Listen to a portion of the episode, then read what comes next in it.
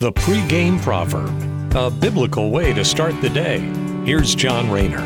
Have you ever found yourself longing for the good old days? Maybe you recall a childhood memory of a game you won or a party you went to, just some kind of memory that pops up, and you find yourself wishing that you could go back in time, thinking that part of your life was somehow better than where you're at now.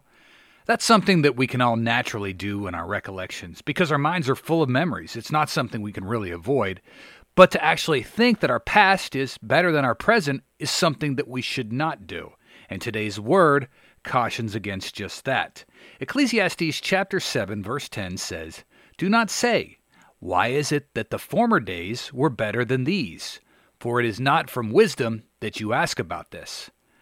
Lots of high school sports stars can fall into this trap. They play a big game or win some kind of championship, and that becomes cemented in their minds as the biggest thing they'll ever accomplish.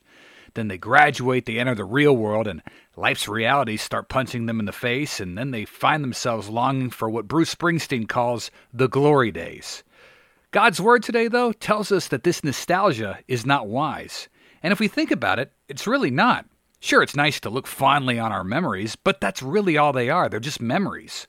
Paul the Apostle speaks on this as well in the New Testament. This is in his letter to the church in Philippi when he's talking about his walk as a Christian. Paul says, Brethren, I do not regard myself as having laid hold of it yet, but one thing I do, forgetting what lies behind and reaching forward to what lies ahead. I press on toward the goal for the prize of the upward call of God in Christ Jesus. So, the goal or the end of our lives and the heaven that awaits us is what we should really be focusing on, not getting bogged down with memories and sitting back wanting to relive the past. The present and the future are what counts according to God's Word. Thanks for listening and have a great day.